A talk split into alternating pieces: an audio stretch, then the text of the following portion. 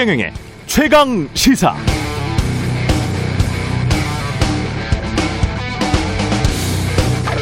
네, 제가 기자 생활 25년 정도 하면서 바라본 한국의 검사, 기자들의 공통점은 크게 다섯 가지입니다.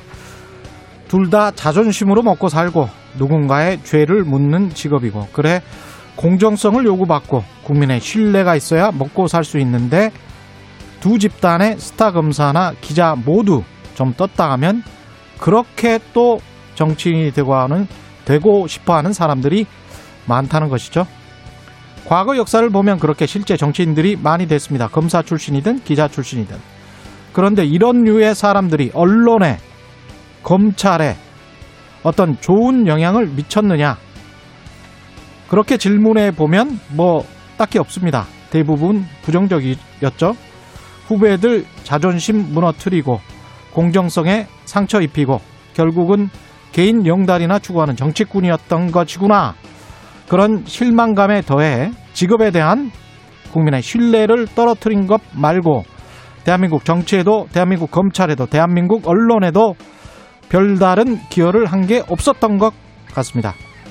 윤석열 전 검찰총장은 다를까요? 무엇보다 지금 남아있는 다수의 평검사들은 과연 윤 전 총장의 정치적 행보를 응원할 수 있을까? 자신의 직업, 직분, 사명감, 자존심이 충만한 검사들은 지금의 상황을 어떻게 볼지 정말 궁금합니다. 네, 안녕하십니까. 3월 10일 세상에 이익이 되는 방송 최경령의 최강 시사 출발합니다. 저는 KBS 최경령 기자입니다. 네, 최경령의 최강 시사 유튜브에 검색하시면 실시간 방송 보실 수 있고요. 문자 참여는 짧은 문자 50원, 긴 문자 100원이 드는 샵 9730 무료인 콩 어플에 의견 보내주시기 바랍니다. 오늘 1부에서는 정세균 국무총리 연결해서 LH 투기 의혹 수습 방안, 백신 수급 현황 등 최근 현안에 대한 입장 직접 들어보고요. 2부에서는 대권 도전에 나선 더불어민주당 박용진 의원 만나봅니다.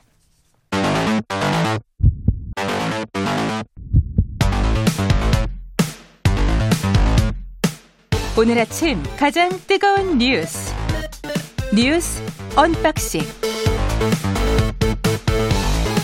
자 오늘 아침 가장 뜨거운 뉴스 뉴스 unboxing 시작합니다. 민동기 기자 김민하 시사평론가 나와 있습니다. 안녕하십니까? 안녕하십니까? 예. 김민하 시사평론가는 제가 오프닝 하는 동안 이 기침을 참기 위해서 참 끝까지 노력해 주신 점 칭찬합니다. 네, 갑자기 예. 기침이 나오는데 예. 네, 저렇게 엄숙한 얘기를 하고 있는데 엄숙하고 진지한 얘기를 하고 있는데 옆에서 기침하면은 예. 분위기가 깨지니까 예. 정말 정말 정말 안타까웠습니다. 좀 안타까웠어요. 네, 네, 네. 예, 어떻게든 저 마이크를 피하려고 하는 모습. 네. 예, 오네오가 들어오지 않을 때 네. 잠깐 기침을 하려고 하는 저. 어, 엄청 크게 나왔었죠. 이게 그때. 프로 정신이에요. 훌륭합니다. 사는 게 이렇게 쉽지 않습니다. 네.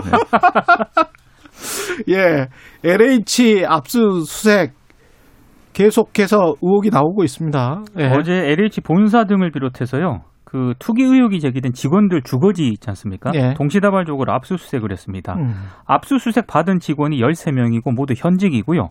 어, 피의자 신분입니다. 이들은 출국 금지 음. 조치도 취했고요.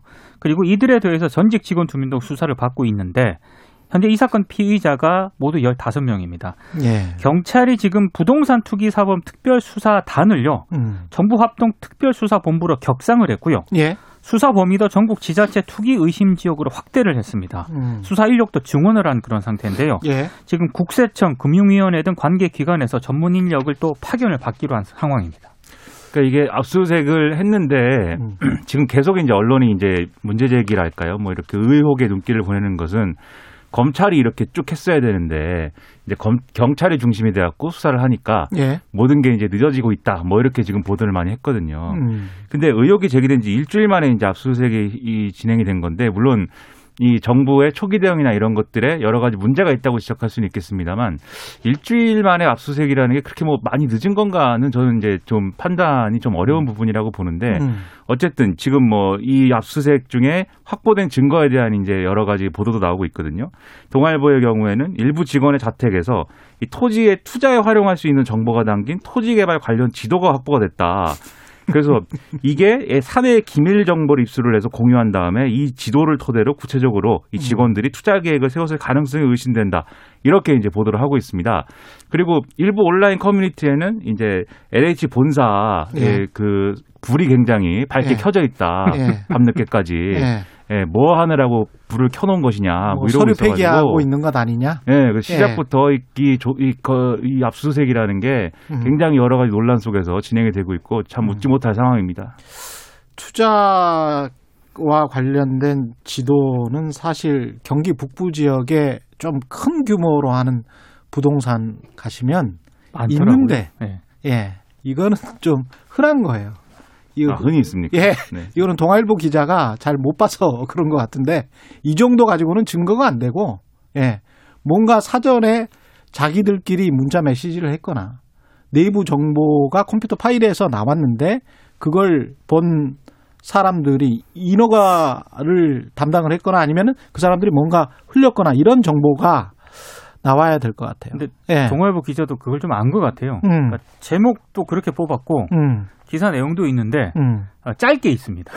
나머, 나머지 어떤 압수수색 기사가 좀 많고요. 그렇죠. 예. 결정적인 거는 그런 것들이 좀 나와야 되는데 압수수색 통해서 그 그거를 잘 지웠을래나 모르겠습니다. 일주일이면 충분히 시간은 있었을 거는 같은데. 네. 예. 근데 워낙 지금 이 대상자들이 음. 대규모로 지금 뭐 이렇게 아, 투기나 이런 걸 했을 가능성이 있다고 한다면 그렇죠. 사실은 이게 완벽하게 아마 증거인멸이나 이런 것들에 이르지는 못했을 것 같고 예. 물론 핵심이 되는 뭐 지금 의혹이 가는 이제 사람들이 있지 않습니까? 음. 그 사람들이 한해서라면 모르겠는데 어쨌든 수사를 계속하면 저는 성과가 있지 않을까 좀 기대를 음. 하고 있습니다. 그래도 모처럼 음.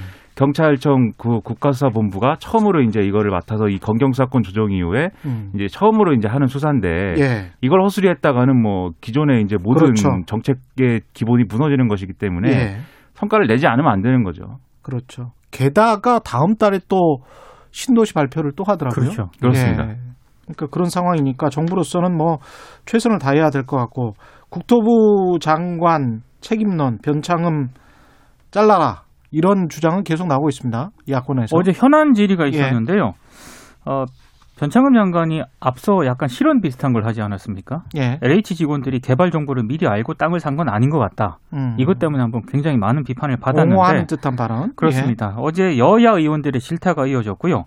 변 장관이 참담한 심정이다. 다시는 투기가 발붙이지 못하도록 하겠다라며 고개를 숙였는데 예. 예. 말씀하신 것처럼 야당 의원들이 사퇴하라 이렇게 욕을 계속 하니까 책임질 일이 있으면 책임을 지겠다 이렇게 얘기를 했습니다. 책임질 일이 있으면 책임을 지겠다. 네. 근데 예. 관련해서 오늘 조선일보 보도가 하나 있는데요. 더불어민주당 지도부가 예. 오늘 문재인 대통령하고 민주당 원내 지도부가 오찬 간담회를 가지거든요. 음. 그래서 그 이 오찬 간담회를 앞서서 예. 이변 장관의 경지를 요구한 것으로 알려졌다라고 지금 보도를 하고 있습니다. 그래서 오늘 그 오찬 간담회에서 어떤 얘기가 나올지가 좀 주목이 되고 있습니다. 근데 이 변창흠 장관 관련해서는 뭐 여러 가지로 여당 입장에서는 부담이 계속 가중되고 있는 게 그렇죠. 어제 국회 나와서도 사실은 뭐 어, 굉장히 이제 뭐 사과의 뜻도 밝히고 음. 그다음에 이런 일이 뭐 다시 일어나서는 안 되고 뭐 여러 가지 조치를 취하겠다고 얘기를 했지만 다소 그래도 어 문제로 보일 수 있는 발언들이 사실은 계속 이어졌거든요. 예를 예. 들면은 예, LH 사장을 할 때 투기 억제를 위해서 뭐 지속적으로 노력했는데 이제 지금과 같은 사건은 일부의 일탈이 일어난 거다 이렇게 얘기를 하는가 하면 어, 이 재직 기간 동안 투명성과 첨령 이야기를 또 끝도 없이 잘 했는데 음. 이제 이런 일이 일어난 거다. 그래서 어떤 책임론 이런 것들을 피해가려는 그런 이제 모습으로 비치기도 했고 특히 이제 에, 문제적인 발언으로 지금 이제 이 된 그 어, 이 공공택지 개발을 모르고 이제 직원들이 투자를 했을 것이다. 예. 수용될 땅에 투자를 하는 건 바보짓이다. 이렇게 얘기한 거에 대해서 예. 국민의힘 김은혜 의원이 그게 진심인 거냐, 뭐 음. 그 발언의 경위가 어떻게 된 거냐 예. 물어봤는데 제가 아는 경험으로는 그렇다는 얘기였다. 뭐 이렇게 답을 했거든요. 그러니까 진심이라는 얘기 아닙니까? 과연 이거 이런 태도로 예. 이런 태도로 이 문제를 다룰 어떤 다룰 수가 있는 것인가? 음. 이 투기 의혹 이거를 제대로 조사하고 이걸 바로잡을 수 있는 사람인가 의문이 제기될 수밖에 없고 그리고 여당 여당에서도 이거 뭐 어떻게 뭐 사퇴를 요구하거나 또는 뭐 뭔가의 조치를 취해야 되는 거 아니냐라는 얘기를 하지 않을 수가 없는 거죠 지금. 그 직전에 LH 사장이었기 때문에 LH에 뭐 그렇죠. 어떤 정이 많으신가 봐요. 근데 그럴 상황은 아닌 것 같습니다. 그럼요. 네. 근데 이제 KBS 뉴스에 나온 거 보면 LH 성과급 지난해 사장 포함한 임원이 성과급만 네. 임원은 평균 7,700만 원, 직원은 992만 원씩이니까 평균 1,000만 원 가까이 성과급만 받았더라고요. 그게 전체 공공기관 중 직원 평균 성과급은 가장 많아요. 근데 지난해에도 윤리 경영 항목에서는 D 플러스를 받았답니다. 그 오늘 예. 보도된 내용을 막 종합을 해보면 예. LH 직원들이 전 현직이 예. 이러한 이제 여러 가지 이제 투자 정보나 이런 것들을 공유를 하면서 음. 심지어 아예 퇴직자가 법인을 만들어 가지고 이 법인을 통해서 투자를 하고 그러면 지금 이제 실명 거래를 하지 않고 법인을 통해서 투자한 거는 또 추적이 쉽지 않고 뭐 이런 얘기들이 쭉 나오거든요. 그렇죠. LH 그러면 우리가 이제 우리 같은 이제 LH 직원이 아닌 사람들이 볼 때는 음. LH 직원들은 저렇게 퇴임한 사람과 현직인 사람들이 이게 마치 이렇게 좋은 땅에 투자를 해갖고 이익을 얻는 것을 일종의 사내 복지처럼 여기면서 예. 거의 기획부동산과 같은 이런 것들을 이제 외곽을 통해서 운영하면서 그런 어떤 사익을 추구해온 거 아니냐 이렇게 의심할 수 있는 여러 가지 사례들이 막 보도가 되고 있습니다. 음. 그래서 이런 것을 종합을 해볼 때, 어, 이게 LH만의 문제도 아닌 것 같고, 훨씬 더 이제 넓게 퍼져 있는 어떤 문제가 아닌가 싶어서, 이거를 정말 바로잡는다는 것은 엄청난 일이 될 수밖에 없는 거다. 그런데 다들 이렇게 좀, 어, 무심한 태도, 또는 이제 좀 성의 없는 태도, 이렇게 응해서는 안 될 것 같다는 생각이 계속 드는 거죠. 이거를 바로잡아야 진정한 개혁이라고 생각을 하고요. 그렇죠. 저는 김민하 평론가의 말에 전적으로 동의하는 게 이런 관련된 취재를 제가 많이 한 편인데 기자 생활 동안 진짜 그래요. 저변에 널리 퍼져 있어요. 아니 그리고 여기 한두 군데만 파도 콸콸콸 쏟아져 나올 겁니다. 아마. 전관예우가 여기 LH도 굉장히 많다. 그럼요. 그러더라고요. 예, 굉, 다른 굉장히 많은 스토리들이 나올 수가 있습니다. 이낙연 대표가 이제 전 대표가 됐고 퇴임을 했는데 그 그날 당사에 가서 이재명 후보가 이런 이야기를 했네요.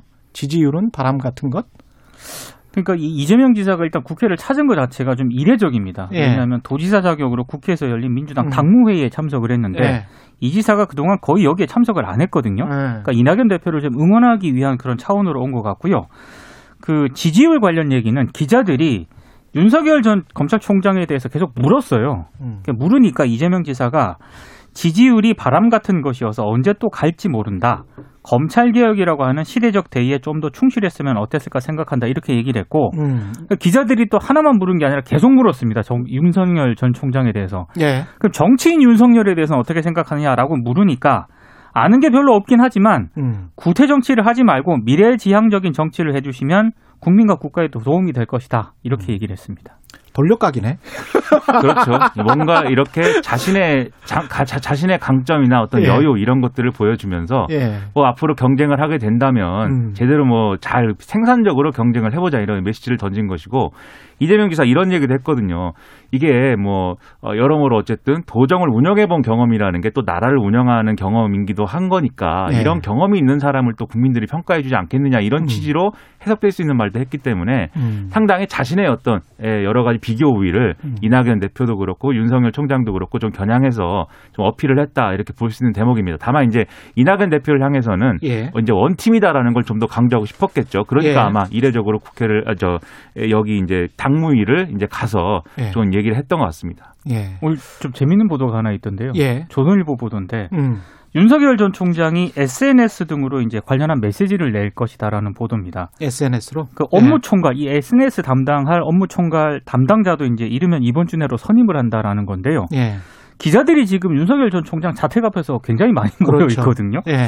그래서 아마 이런 기자들의 애로를 좀 덜어주는 그런 차원이다라는 해석도 있습니다. 배려심 높습니다. 예. 근데 SNS를 운영해서 잘 된 사례를 저는 많이 못 봤기 때문에 네, 뭐 되도록이면 그냥 취재에 응하는 걸로 만족하는 게 좋지 않을까라는 생각도 드네요. 네. 알겠습니다. 메신저 담당관이 또 누가 될지 그것도 흥미롭네요. 네. 뉴스 unboxing 민동기 기자 김민아 평론가였습니다. 고맙습니다. 고맙습니다. KBS 1라디오 최경련의 최강 시사 듣고 계신 지금 시각 7시 34분입니다.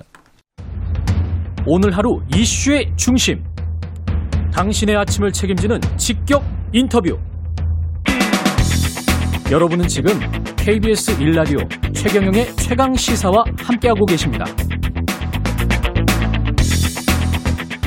위법 행위는 일말의 관용도 허용치 않겠다. 토지 거래 제한과 부당이익 환수 등 엄격한 재발 방지 장치도 마련해서 서민의 꿈과 희망을 짓밟, 짓밟는 행위가 절대 발불칠 수 없도록 하겠다. 커지고 있는 LH 투기 의혹 후폭풍에 정세균 총리가 직접 대국민 사과를 했고 범정부적인 모든 역량을 집중해서 불법적 행태를 발본색원하겠다고 밝혔습니다. 예, LH 투기 의혹 사태부터 백신 현황까지 지금부터 정세균 국무총리 직접 연결해서 이야기 나눠보겠습니다. 안녕하십니까, 총리님? 네, 안녕하세요. 예, 총리님 대국민 사과 입장 밝히셨습니다만 이게 지금 폭로가 나온 지 7일 만에 압수수색이 들어가서 약간 늦은 거 아니냐 이런 지적도 있습니다. 어떻게 생각하십니까? 어, 정부는 최대한 빨리 조치하는 노력을 했고요. 예, 과거에 그 이 문제가 생겼을 때에 비해서는 아마 오히려 속도가 더 빠르다고 저는 느끼고 있습니다. 아 그렇군요. 네. 일단 이렇게 강제 수사에 들어갔는데 그 전에 이제 개인정보 이용에 동의하지 않는 사람들 조사도 하고 그랬는데 그것만으로는 도저히 힘들었던 것이죠. 어, 원래 수사를 할 작정이었죠. 예, 일단은 정부가 이제 그 공직사회에 대해서는 사전 조사를 통해서 정부가 가지고 있는 부동산 거래 정보를 활용을 하고 거기에서 기본적인 수사를 뒷받침할 수 있는 자료가 나오면 바로 이제 수사를 착수할 예정이었고요. 예, 이제 처음에 이 문제가 불거, 불거졌을 때 당연히 수사 당국은 그때부터 이제 수사 기획을 해왔죠. 예. 그러니까 원래 수사를 하도록 되어 있는 것입니다. 이게 지금 국수본에서 하는 처음 수사일 것 같은데 검찰은 이 수사에서 완전히 배제가 되는 겁니까? 어떻게 되는 거죠? 어, 전혀 그렇지 않습니다. 예, 원래 이제 에, 수사를 경찰이 하고요. 예, 영장 청구는 검찰이 하지 않습니까? 예. 그, 그 다음에 공소 제기를 해야 되고, 유, 공, 공소 유지를 해야 되고요. 음, 그렇기 때문에 검경이 협력하는 게 필수적인 겁니다. 예, 그래서 무슨 누구를 배제하고 넣고 이런 것은 전혀 아니고, 예, 그래서 검경 간에 서로 소통하고 협력하는 음, 그런 다양한 아, 노력이 필요합니다. 음. 그래야 이제 제대로 어 이걸 뿌리채 확인할 수 있고 어 책임을 추궁을 제대로 할 수 있고 또 제도 개선도 할 수 있죠. 검사는 어떤 규모로 어떻게 투입되는 겁니까? 파견되는 겁니까? 그러면 국수본? 아 그것은 오늘 아침에 음, 관계 장관 회의를 합니다. 아 그래요. 예, 그래서 이제 그 행안부하고 법무부 음, 또 검찰 경찰 예, 그리고 제가 이제 회의를 같이 해서 이제 큰 방향을 어떻게 할 건가, 어떻게 서로 협력할 건가 등을 결정을 하고 예, 그 수사 기법에 대해서는 저희들이 이래- 이래라 저래라 할 수 있는 내용이 아닌데 예, 이제 1차적으로 제가 그 국가수사본부장으로부터 보고를 받았어요. 예, 그래서 어, 이 문제는 그냥 평소 우리가 하던 대로 할 사항이 아니다. 음, 아주 신속하고 광범위하고 확실하게 수사를 해야 된다. 예, 그런 차원에서 어, 이 수사단의 규모도 대폭 확대해서 어, 정말 그 이 확실하게 해달라 이렇게 주문을 했죠. 예, 그렇지만 이제 구체적으로 뭐 검찰을 몇 명을 하고 이런 부분에 대해서는 음, 그건 이제 전화 장관들이 관여할 사안은 아니죠. 예. 그냥 말씀하신 거 들어보니까 확실히 검사들이 다수 투입되는 거는 확정적이네요. 어 그렇게 될 걸로 봅니다. 아, 예. 그 정부 합동조사단은 또 따로 있는 거죠? 아, 정부 합동조사단이 1차적으로 예. 이제 부동산 거래 정보를 정부가 가지고 있지 않습니까? 그렇죠. 예. 여기에 대해서 그 조사를 해서 그 조사 결과가 이번 주 내로 발표가 됩니다. 이번 주 내입니까? 아니면 내일 발표되나요? 이제 이번 주 내인데 현재는 목표는 내일인데 예. 뭐 그런 게또 늦어질 수도 있고 하기 때문에 음. 이번 주 내라고 말씀드린 것이고요. 예. 현재 목표는 내일 발표하는 목표를 가지고 있습니다.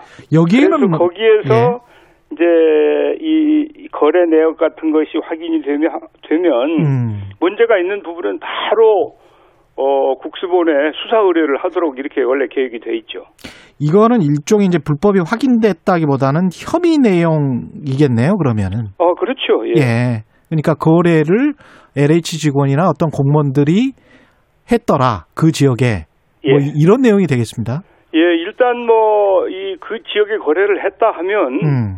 그 문제가 있다고 봐야 되잖아요. 예. 예, 그래서 어 그 부분에 대해서는 이제 정부 합동 조사단에서는 수사 능력이 없습니다. 예. 권한도 없고 예. 당연히 수사는 경찰이나 검찰이 하는 것이죠. 음. 그래서 그쪽으로 넘어갑니다. 이 정부 합동 조사단은 광명 시흥만 지금 조사를 하고 있습니까? 아니면 다른 지역도 하고 있습니까? 어, 우선은 광명시만 했습니다. 예. 그리고 이제 필요하면 뭐 다른 지역도 할 터이고 예. 또 정부 합동 조사단이 어디까지 어떻게 역할을 하고 검경관은 어떻게 역할 분담을 할 것인지에 대해서는 음. 전문가들이 의논해서 최적의 방안으로 해야죠. 이때 그러면 본인들 뭐 예. LH 직원이든 공무원들이든 본인들이 투기한 거는 잡아낼 수가 있을 텐데 부동산 네. 정보 시스템으로 그렇지만 차명이나 뭐 친인척 명의는 우리가 뭐 등기부등본 다 태보지 않은 이상 잡을 수가 없잖아요. 아 정보는. 이제 예. 그 제가 들은 이야기인데요. 예. 어, 그래서 이제 수사에 의해서만 그건 밝혀질 수 있는 겁니다. 그렇죠. 정부 예. 조사로는 그건 밝힐 수가 없어요. 음. 그래서 이제 수사하는 측에서 현재 정부 합동 조사단에서는 공기업 직원이나 공직자에 대해서 사람으로 하는 거 아닙니까? 예. 그런데 그 땅, 그 대상 부동산을 이니 어떻게 거래되고 어떻게 됐는지 수사를 하면 음. 차명이나 연관된 사람들도 거기서 수사를 통해서 확인될 수 있다는 거예요. 그거는 조사가 아니고 수사를 통해서. 하겠다는 겁니다. 예. 그것까지 하겠다. 예. 근데 그 LH 사태는 빙산의 일각일 것이다. 그런 이야기가 나오고 있고 중앙부처보다 지방자치단체 공직자들이 더 심하다. 그런 주장도 나오고 있습니다. 어떻게 생각하십니까? 예, 저도 듣고 있는데 예. 뭐 그렇지 않기를 바라고요. 음. 그렇지만은 그런 말씀들이 있기 때문에 우선 어, 급한 문제를 수사를 하고 필요하면 아마 추가적으로 성역 없이 수사도 하고 확인을 해서 이번에는 아주 발본색원 해야 될 것입니다. 예. 변창흠 국토부 장관 경질론 계속 여권에서도 나오고 있는 것 같은데요. 예. 어떻게 됩니까? 어, 책임질 일이 있으면은 아, 책임을 져야 되겠죠. 예. 그렇지만 그것은 그냥 아, 지금 얘기할 수 있는 것은 아니고 일단 상황을 좀 확인을 해 본 다음에 음. 성역 없이 책임질 일이 있으면 누구든지 다 책임질 것입니다. 변 장관이 그 이 사건 초기 때 LH 직원들을 옹호하는 듯한 그런 발언을 했잖아요. 예. 총리께서 보시기에는 아, 어떠셨습니까? 그 적절치 않았죠. 예. 적절치 않았다. 네. 예. 이 정부에서 LH 임원, 임직원들 성과급 한수도 검토하고 있다는 보도가 나온 것 같은데요. 아, 그것은 저는 아직 보고를 못 받았습니다. 아, 그래요? 네. 어제 KBS 뉴스 같은 경우는 지난해 예. 공공기관의 성과급 직원들의 경우는 거의 천만 원 가까이 되는데 네. 최고치를 지금 공공기관 중에서 LH가 받았다는 것이고 네. 천만 원 가깝고요. 네. 임원들 같은 경우는 7천만 원이 넘어가는데 성과급만 그렇습니다. 네. 그런데 그 윤리 경영 평가에서는 D 플러스를 받았다는 거예요. 아, 예. 예, 그러니까 이제 어떻게 보면 공사로서의 기능을 수- 잘 적절히 수행했다기보다는 이렇게 어떻게 보면 이제 국민들에게 돈만 벌었다 이렇게 평가를 할 수도 있을 것 같은데 어떻게 보십니까? 예, 그 부분도 좀 들여다보도록 하겠습니다. 예. 알겠습니다. 이런 말씀하셨어요. 비리를 저지른 공직자는 폐가 망신하도록 할 것이다. 이렇게 단호하게 말씀하셨는데 예. 어떤 조치가 필요할까요? 행정부에서는 아, 공직사회가 과거와는 지금 다르지 않습니까? 예. 그런데 이, 이런 일이 일어났다고 하는 게 입이 열 개라도 할 말이 없고 그리고 그래 가지고는 우리가 그 이 미래 세대가 함께 해야 될 4차 산업혁명 시대를 제대로 맞이할 수가 없죠. 예. 그래서 공직 사회는 정말 그 이 바르고 어, 법을 잘 지키고 또 공정하고 어, 절대 이 비리나 이런 걸 그 저지르고 하는 공직자는 발붙일 수 없도록 해야 그래야 우리 대한민국의 미래가 있습니다. 예. 그렇기 때문에 이제 사실은 아, 제가 느끼기에는 사실 제가 한 15년 전에 공직에 있다가 다시 이제 이 정부 쪽에 온 거 아닙니까? 예. 그래서 그때보다는 많이 좋아졌구나. 그리고 우리 대한민국의 이 투명성이 높아진 것으로 저는 판단을 하고 있었는데 예. 등잔 밑이 어둡다고 음. 어, 수도권에서 이런 일이 일어나고 음. 또 이제 아직은 뭐 국토부 직원은 확인이 안 됐어요. 예. 그렇지만은 LH 공사가 이런 아, 일을 저질렀다고 하는 것은 이것은 절대 용납할 수가 없습니다. 이것은 요 부분뿐만 아니라 앞으로 공직사회는 철저하게 원칙대로 정도를 지키면서 공정하게 그 이 국정이 집행되도록 하는 것이 정말 중요한 가치라고 저는 생각을 합니다. 만약에 이게 그 이 비리가 분명히 밝혀졌는데 법적으로 환수할 어떤 방법이 없을 경우에 정부 예. 차원에서 LH 임직원들에게 뭔가 불이익을 줘야 하지 않을까요? 어, 현재 예. 뭐 그렇다고 이제 어, 법과 제도를 뛰어넘어서 할 권능은 아무도 없죠. 그리고 예. 이제 그렇게 무리하게 그 조치를 하면 또 법원에 가서 또 다 패소를 음, 하니까 예. 현재 제가 알고 있기로는 공공주택특별법 개정안 같은 게 국회에 발의되어 있는 걸로 알고 있어요. 이미. 예. 그래서 저는 법과 제도 개선이 국회에서 신속하게 이루어질 것이다 이렇게 생각이 되고 예. 이 문제와 관련해서 법과 제도의 미비 때문에 처벌을 못하는 상황이 생기면 얼마나 분통이 터지겠습니까? 음. 예. 아, 이 문제는 국회와도 협조를 해서 절대 그런 상황이 벌어지지 않도록 최선을 다하겠습니다. 예. 백신 수급 상황에 대해서 여쭤봐야 되는데요. 예. 언제 그 확실히 어느 정도나 들어오는지 말씀해 주실 수 있을까요? 어, 지금 이제 이미 보고를 드린 바가 있고요. 예. 어, 그리고 또 지금 2분기 도입 물량을 협의가 하, 하고 있는 부분이 있어요. 예. 그래서 아마 내일쯤 추가적으로 그 소식을 드릴 수 있을 것 같은데 예. 아직은 어, 말씀드릴 수가 없습니다. 그 정확 그렇지만 전체적으로 예. 정부가 계획한 대로 음.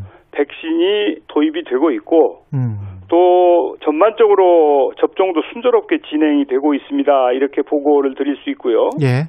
비슷한 시기에 접종을 시작한 나라들이 호주, 뉴질랜드, 일본 이런 나라들이 우리하고 비슷한 때 접종을 시작했거든요. 그렇습니다. 예. 그 나라들보다는 우리가 더 빠르게 지금 접종을 하고 있습니다. 예. 일본보다는 뭐 10배 이상 빠른 거는 같은데요. 예. 그런데 이제 제가 대략적으로 계산을 해 보니까 대통령께서 말씀하신 11월 집단 면역이 되려면 예. 하루에 한 30만 정도는 맞아야 예. 그런 시기가 한 두세 달 정도는 있어야 돼요. 근데 네네. 이제 지금은 이제 뭐 만 단위거든요. 하루에. 아, 이제 30만에 한 달이면은 900만이니까 예. 그, 그렇게 30만까지는 아니어도 되고요. 아니 아니 왜냐하면 두 번씩 맞아야 되기 때문에. 아, 이제 그렇죠. 예, 예, 예. 왜냐하면 그렇게 그리고 보면, 예, 그리고 예, 난 그거 다음에 이제 뭐한 8주 후에 또 맞는 것이기 때문에. 예. 하면 그렇죠. 예, 예. 근데 지금 예. 아 이제 처음에 음. 뭐이든지 그렇지 않습니까? 조심스럽게 시작해가지고 예. 돌다리를 두드리면서 건너가야 되죠. 예. 그렇지만 이 워밍업이 되고 나면 속도가 붙죠. 음. 그래서 어, 원래 에, 질병청에서 백신 관련된 계획을 세울 때 아, 시작 단계에서는 좀 아, 속도를 과속을 내지 않고 예. 어, 이렇게 시작을 해서 점차 속도를 올린다. 음. 그래서 어, 3분기에 정점을 이루도록 이렇게 설계가 돼 있어요. 예. 그래서 그대로 지금 잘 가고 있습니다. 아, 65세 이상의 고령층에 대해서 아스트라제네카 백신 접종 여부 이거는 정해졌습니까? 아마 오늘 오후에 전문가들이 결정을 할 가능성이 높습니다. 아, 총리님 오늘 그 답변이 다 오늘 오후 또는 뭐 다 내일이어서 아, 제가 좀그 사실은- 안타까운 측면이 있는데. 예, 오늘 예. 오후, 오늘 오후에 예. 그 전문가 위원회가 열리도록 그렇게 되어 있는 걸로 보고를 받았습니다. 그러면 그- 그쪽에서 전문가위원회가 열리고 지금 보고 받으신 걸로는 왜냐하면 독일이나 프랑스나 뭐 이쪽에서 뭐 65세 이상도 접종 허용하는 걸로 지금 다 나왔거든요. 외신들은 예. 우리도 마찬가지라고 봐야 될까요? 아마 당연히 참고를 하겠죠. 그렇지만 제가 가타부터 얘기를 하는 것은 월권입니다. 알겠습니다. 문 예. 대통령 그 아스트라제네카 백신 맞기로 하셨잖아요. 예, 이제 그렇게 그 발표가 있었죠. 예, 접종 시기나 뭐 구체적인 사항들은 결정됐습니까? 이제 원래 예. 6월 달에 아마 대통령님께서 그 G7 정상회의에 참석을 하시게 될 것 같아요. 예. 그리고 그 회의는 대면 회의가 될 거라고 하거든요. 음. 그러니까 그 전에 면역을 이루고 가셔야 되죠. 예. 그러면 아스트라제네카 백신은 이제 첫 번째, 두 번째가 그 이 간격이 8주가 좋다는 것이거든요. 예. 그러니까 그걸 역산하면 아마 곧 그 6월 행사에 참석하시기 위해서 곧 그 접종을 하셔야 될 가능성이 높습니다. 예. 지금 저 대통령 말씀하신 대로 11월까지 집단 면역이 형 그 다시 한번 확인을 할게요. 그거는 거의 확정적으로 그렇게 가능한 겁니까? 우리가 인도 받을 물량이나 이런 거 예, 계산을 했을 때? 정부는 거기에 대해서 확신을 가지고 음. 철저하게 준비도 해왔고 예. 지금까지는 아무 차질 없이 잘 진행이 되고 있습니다. 아, 그렇군요. 네. 마지막으로 윤석열 전 검찰총장 그 질문해야 되겠습니다. 예. 이게 검찰총장이 완전히 전, 정치의 한복판으로 나선 건 처음 있는 일인 것 같은데요. 예. 어떻게 평가하십니까? 예, 검찰총장직을 내던지고 예. 정치에 뛰어드는 것은 검찰의 불행이자 나라의 불행이라고 저는 생각을 합니다. 예. 그 선배 검찰총장들이 퇴직하고 바로 정치에 뛰어든 적이 없거든요. 예. 그것은 검찰이 정치적인 중립성을 지켜야 하겠다고 하는 그런 가치, 음. 예, 그런 것 때문에 개인도 개인이지만 그 검찰의 그 그런 위상을 생각해서 그랬을 거라고 저는 생각해요. 예. 아 그런데 이제 이렇게 그 만약에 그런 일이 뭐 지금 아직은 모르지만 음. 그런 일이 일어난다면 참 아 그 예, 바람직하지 않은 현상일 거다 이렇게 보죠. 차기 검찰총장은 언제 인선하게 되나요?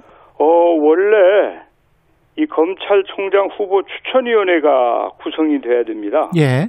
그 추천위원회에서 세 분을 법무부 장관에게 추천을 하면 법무부 장관이 그 중에 한 명을 음. 대통령께 제청을 하거든요. 예. 그러니까 시간이 좀 걸립니다. 네. 그래서 아무리 시기는? 빨리 해도 예. 한달 이상 걸리고요. 예. 어, 과거에 보면 뭐 그보다 훨씬 더 많이 걸린 적도 있죠. 알겠습니다. 오늘 말씀 감사합니다. 네. 정세균 국무총리였습니다. 고맙습니다.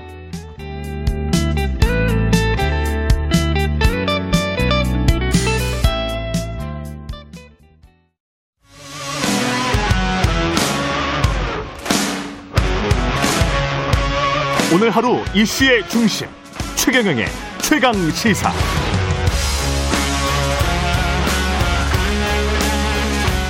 네, 20대 대통령 선거가 1년 앞으로 다가왔습니다. 여야 대선 주자들 움직임 바빠지고 있는데요. 대선 1년 앞두고 더불어민주당 박용진 의원이 대선 출마를 선언했습니다. 정치 세대 교체 선도하겠다고 밝혔는데요.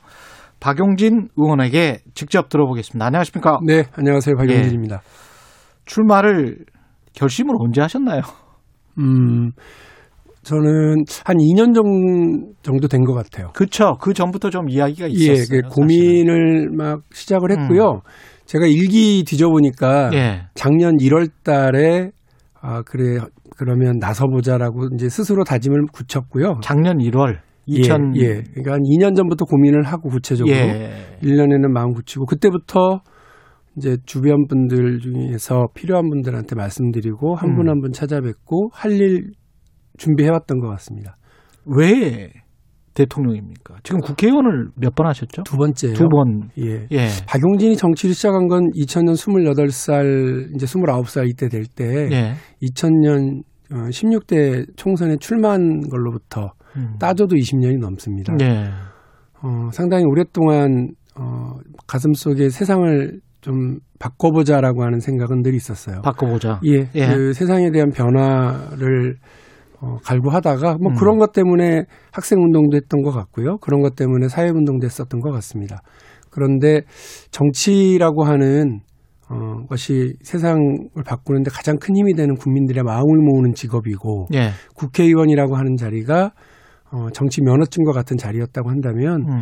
대통령이라고 하는 역할이 어, 대한민국의 미래를 가장 적극적으로 변화시켜 나갈 수 있는 어, 역할이고 위치라고 생각을 해요. 예. 에, 어느 날 갑자기 벼락 결심을 했, 한 것이 아니고 음. 거대한 댐, 거대한 저수지에 우리 서서히 차오르듯이 어, 이렇게 준비하고 마음 가져왔었다는 거 음. 어, 그렇게 어, 알아주시면 고맙겠습니다. 가장 바꿔야 할 분야가 한국 사회에서 어디라고 생각하십니까? 뜻밖으로 정치죠. 정치다. 격렬하게 바꿔야 된다고 생각합니다. 아, 그 우리가 뭐 흔히 대한민국이 세계를 선도한, 선도한다. 뭐다 그렇게 알고 있습니다. 경제 분야 마찬가지고요. 음. 예. 또 외교 뭐 어, 외교는 아닙니다. 그 음.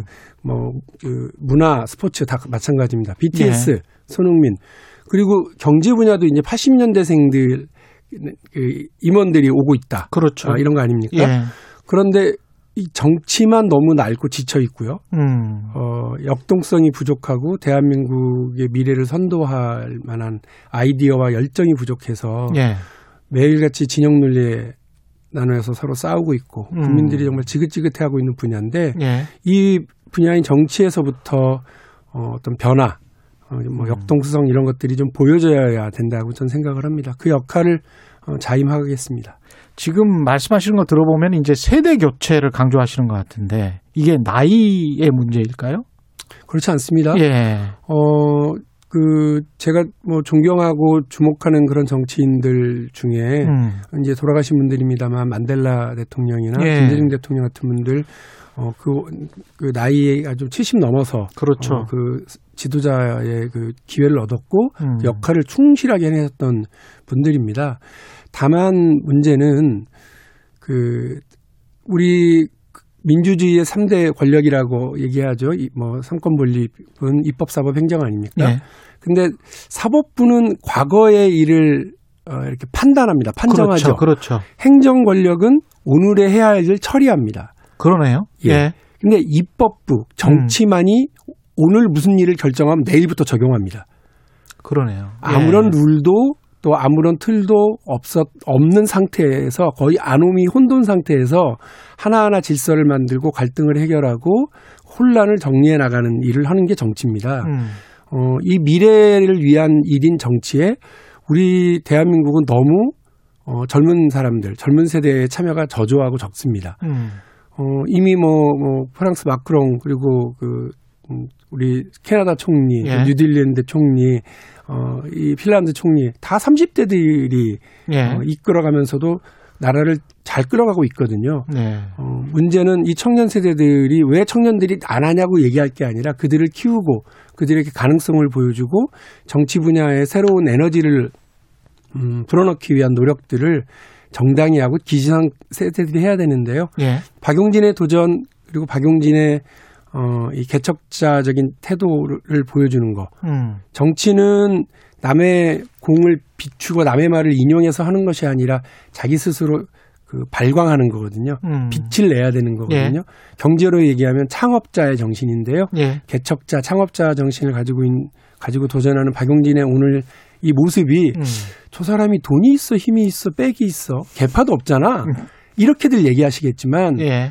그렇게 해서 일어섰거든요. 김대중 대통령도 그렇게 해서 일어섰고 노무현 대통령도 그렇게 해서 일어섰습니다. 그런 예. 분들이 대한민국의 거대한 변화를 만들어내고 국민들에게 자신감을 불어넣고 청년들에게 희망을 불어넣죠. 박용진이 그렇게 하겠습니다. 대통령이 된다면 그러면 뭘 뭘 하고 싶으신 거예요? 정치 분야 개혁을 하고 싶다고 말씀하셨는데 구체적으로. 어렵게 어렵게 말씀드릴 건 아니고요. 예.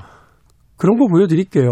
음. 그 영국에서는 수요일 날 12시부터 의회에서 영국 총리가 야당 대표하고 1대1 어, 질문 응답을 합니다. 예. 예, 이른바 어, PMQ라고 그래서 Prime Minister's 막 침튀기고 하면 하죠. 예. Question Time인데 예.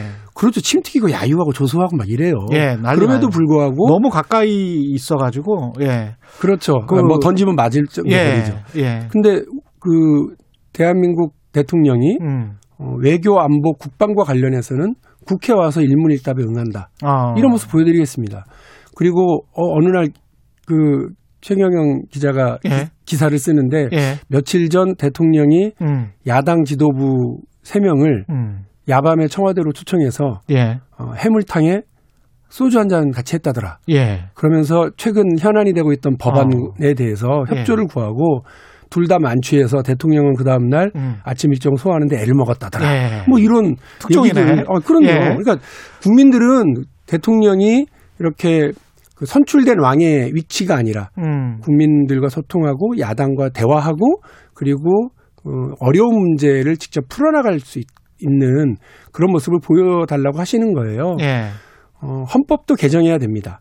그리고 많은 것들을 바꿔야 되지만 음. 지금 제가 말씀드린 정도는 법의 개정 없이도 우리 정치 문화를 바꿔나갈 수 있다. 이렇게 저 생각을 하고요.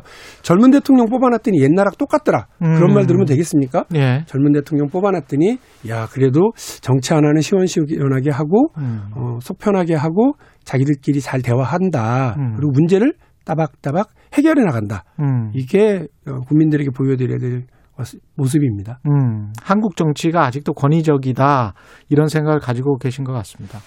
그건 저도 똑같은 생각입니다. 한국 정치가 아직도 권위적인 거는 같아요. 근데 아, 이제 좀 변해야 되고요. 예, 너무 답답하고요. 국민들 이저 만성 소화불량 걸리게 하는 정치 그만하고 예, 속 시원하게 어, 그 문제 해결형 정치로 음. 갈등 조장형 말고요. 음, 어, 그렇게 나가야 된다고 생각합니다.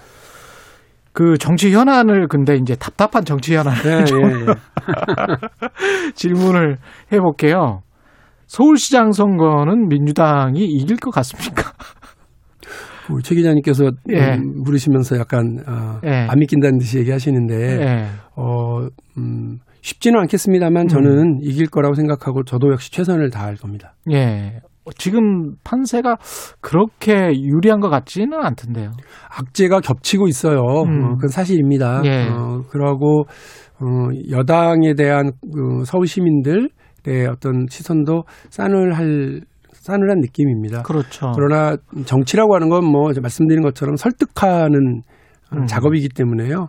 국민 여러분들께 우리 박영순 후보가 어, 얼마나 준비를 해왔는지 음. 그리고 얼마나 능력이 있는지 이런 것들을 잘 설명드리려고 하고요. 박영선 후보 정말 그 세- 세계 곳곳을 다니면서 늘 도시 재생과 관련해서 어, 대도시들, 음. 어, 베를린, 어, 그다음에 런던 어, 이런 곳에서 함부르크 이런 곳에서 어떤 음, 대도시의 변화가 시민의 행복을 가져올 수 있을 것인지에 대한 고민을 하고 있는 것으로 알고 있습니다. 근데 이제 박영순 후보가 민주당 후보로 되자마자 LH 사건이 터져서 그게 이제 굉장히 큰 악재가 악재죠. 예. 될것 같습니다. 정부 여당에는. 이거는 이 사건은 어떻게 보십니까? 어떻게 처리해야 되나요? 어, 이제 기본적으로 여덟 글자 아니겠습니까? 예. 일벌백계 일벌백계. 하고 어, 발본색원 발본세건. 예, 이렇게 해야 되는데 예. 어, 제가 일단 말, 그 말씀드렸던 건 이 국토부가 조사단에서 좀 빠져라. 조사단에서 국토부는 아예 왜냐하면 빠져라. 예. LH뿐만 아니라 국토부조차도 음. 그리고 장관조차도 국민의 신뢰를 무너뜨린 음. 그리고 신뢰를 못 받고 있는 대상이에요. 예. 그 조사에 필요한 여러 행정적 실무적 협조를 하시되 음. 조사 주체로 들어가는 건 어, 뭐 국민들이 볼 때는 괜히 나중에 어, 제 식구 감싸기 한 거 아니냐, 예. 물 조사 물 감사한 거 아니냐, 그렇죠. 손방망이 처벌로 되는 거 아니냐 음. 이런 거고요. 음. 지금 이제 뭐 합동조사단에서 뭐 오늘 아침 보도를 보면 몇 명을 다 찾아냈다 지금 이런 거 아닙니까? 예. 혹시 잔챙이들만 걸러내고 있는 거 아니냐 이런 생각도 있어요. 그렇죠. 예. 이게 지금 제대로 하기 위해서 강제 수사 동원과 어 그 조사단의 뭐 폭넓은 조사가 다 동시에 진행되어야 되는 건 너무 당연한데 음. 여러 곳에서 지적되고 있지 않습니까? 이렇게 되면 차명 거래, 예. 어, 다 차명 보유 그리고 어 뭐그 어, 어, 직계 좀비속이 예. 아닌 다른 사람들 통해서 그렇죠. 하게 되는 경우 어떻게 찾겠냐? 음. 자금 중심, 땅 중심으로 해야 된다고 하는데요. 예. 좀 그런 어 비판들, 제안들 잘 받아들이면서 해야 어 뭐, 국민들에게 신뢰를 얻는 과정이 생길 것 같고 예. 이후에 제도 개선 제대로 해서 다시는 이런 일이 벌어지지 않도록 해야죠. 방금 전 정, 정세균 국무총리는 이제 검사가 투입될 것이다 이렇게 이야기를 했는데 네. 국, 국수본에 네. 예. 이 더불어서 감사원 감사도 같이 병행하는 방안 이런 거는 어떻게 생각하세요? 저는 애초부터 그렇게. 제안을 했었습니다. 음. 그러니까 어 아니 지금 쥐를 잡는데 음. 흰 고양이, 검은 고양이가 무슨 소용입니까? 그렇죠. 쥐를 잘 잡는 고양이를 그렇습니다. 투입해야죠. 예. 흰 고양이, 고용, 고- 검은 고양이 다 투입해도 되고요. 음. 얼룩 고양이도 지금 투입을 해야 될 판이라고 저는 봐요. 그러니까 예. 어, 감사원도 투입해서 예. 그 국토부가 제대로 했는지 음. LH가 제대로 그동안 해왔는지 어떤 게 문제였는지를 걸러내야 제도적 개선까지 나갈 수 있다고 저는 보거든요. 음. 어, 저는 쥐 있는데 어, 쥐 잡는데 모든 고양이 다 투입해도 국민들의 이 분노를 잠재우기 쉽지 않을 수도 있다 이런 생각입니다. 변창원 전- 장관 경질련이 지금 여당 내부에서도 나오는 상황입니까? 공식적으로까지는 아직 뭐 아니, 아닌데요. 아니지만 어뭐 변창흠 어, 장관조차도 저는 뭐 아까 말씀드린 것처럼 국민들의 신뢰를 받고 있지 못한 상황 아니냐. 예. 어, 국무위원이라고 하는 자리는 어, 임기가 보장된 자리가 아니라 정무적 인 자리잖아요. 음. 어, 본인의 그렇죠. 어, 책임을 아마 어, 이렇게 국민들이 거세게 제기할 거다 이렇게 생각이 됩니다. 이 야권은 이번이 이제 기회다라고 하면서 전방위 공세를 하고 있고요. 가덕도 땅투, 땅투기 진상조사단도 구성을 해서 이것도 좀 해라라고 하고 있는데 야당 행보는 어떻게 보십니까? 야당이 하, 이게 원래 그 야당이 음, 예. 어, 불난 집에 호떡 구워 먹으려고 하는 이 신보들이 있어요. 국민들 가슴엔 예. 정말 분노가 일어나고 있는데 이 분노에 자기들 예. 어, 떡국물이 어디 있나 예. 호떡은 어떻게 구워 먹을 수 있나 이런 것만 생각을 하는데 예. 너무 그러지만 마시고 음. 이 문제는 사실은 어 뭐 오래돼 온 어떤 뭐 그 관료 사회의 문제일 수 있거든요. 음. 저는 이 진작에 말씀드렸습니다만 고위 그 공직자 윤리법 개정해야 됩니다. 음. 그래서요. 지금은 일정 수준 이상의 고위공직자만 재산 신고하고 투명성을 확보하게 하거든요. 예. 그런데 이런 그 투기 정보 내부 거- 내부 정보를 이용한 음. 하위직 하위 공무원들. 추구는 하위직 공무원들도 알 수 있고 더 잘할 수도 있습니다. 예. 저는 공무원이 되, 겠다고 하는 자, 공직자로서 음. 역할하는 자는 적어도 그런 사적 이익을 추구하지는 않겠다고 하는 걸 얘기함으로써 본인의 신분을 보장받고 국민의 세금으로 월급을 받는 거 아니겠어요? 그렇습니다. 그렇기 때문에 예. 저는 이분들까지 다 확대하는 음. 그래서 그 재산 재산상의 그 뭐 변동 상황을 신고하도록 만들고 예. 그 시- 재산 신고를 하도록 하는 그런 투명성을 확보하는 계기로 이번에 만들어야 되겠다. 음. 이게 제 생각이라서 공직자 윤리법 개정 해야 네. 된다고 봅니다. 그럼 개정안을 그럼 발의를 하시겠네요. 검토하고 있습니다. 아, 검토하고 예, 예. 있습니까? 이거는 좀 진즉했으면 좋았을 뻔했습니다. 그리고 사실은 제가 오프닝에서도 이야기를 몇 번 했는데 국회의원들 같은 경우도 네. 재산 공개를 사실 번지수를 적어놓지 않거나 동호수를 적어놓지 않아요. 그러니까 입후보 할 때는 입후보 할 때는 중앙선관위에 그게 있어요. 그랬다가 이제 되시고 난 다음에는 관보에 게재될 때는 그거를 특히 이제 다선 의원분들은 쏙쏙 빼버리더라고요. 그걸 또 이제 행정부의 고위직 공무원들이 보고 어 중앙 인사위에서 야 저기도 안 하는데 우리도 하지 말자 뭐 이러면서 서로 간에 지금 지번이랄지 동호수를 공개를 하지 않거든요. 디테일한 탐사 보도를 하셨던 예. 네, 그뭐 경험으로 말씀하시는 것 같은데 예.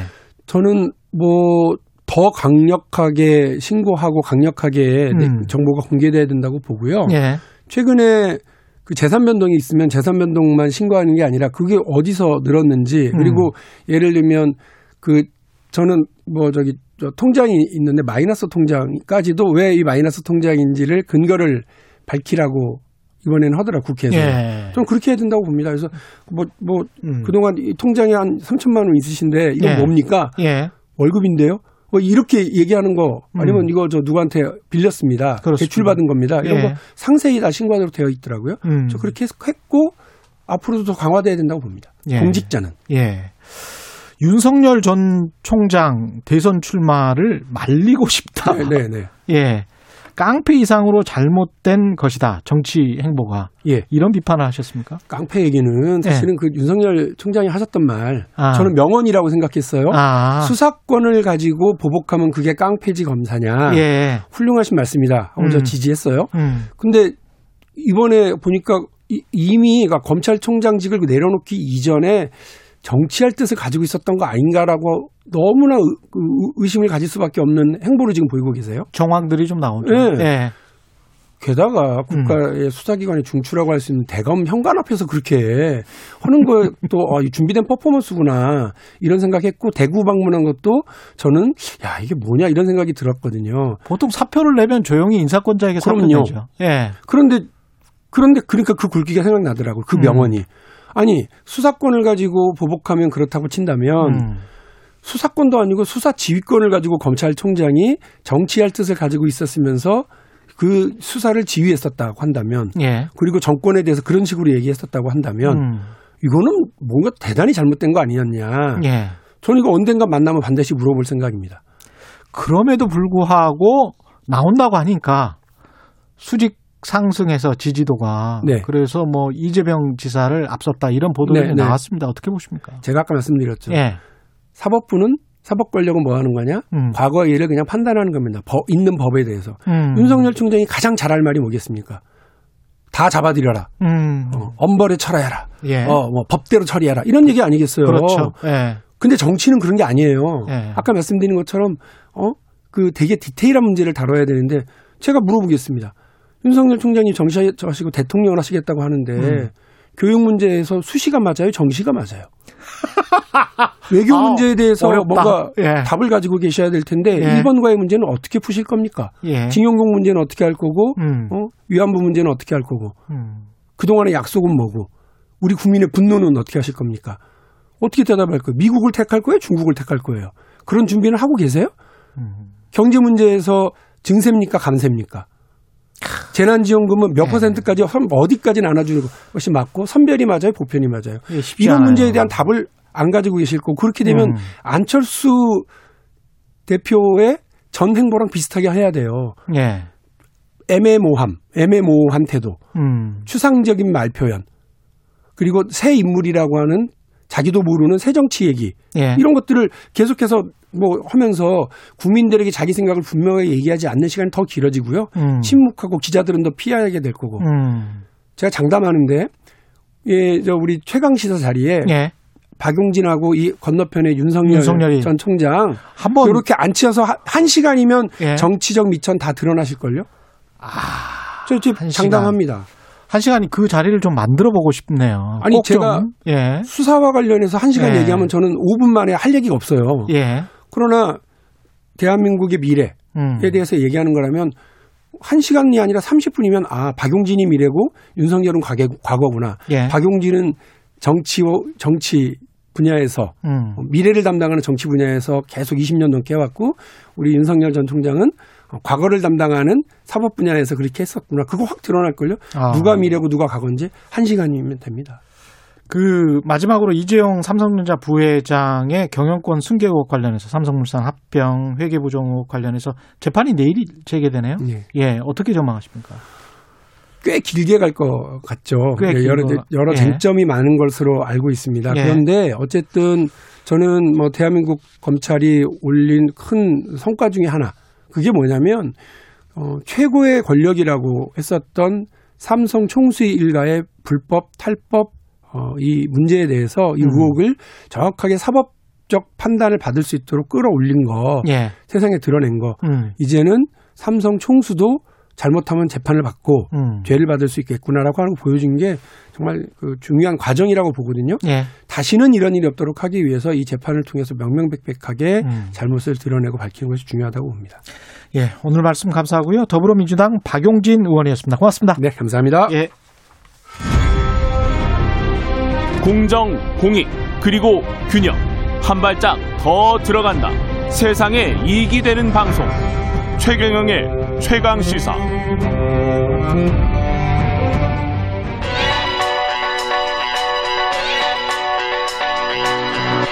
최강 시사 김한의 눈.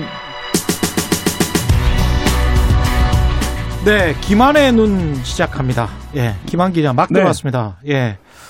오늘은 가덕도 신공항을 두고 네. 오늘의 국토부와 어제의 국토부가 싸움을 시작했다. 네. 이게 무슨 이야기일까요? 굉장히 치열할 것으로 보이는데요. 예, 오늘의 국토부- 오늘의 나와 어제 어제나. 너. 네.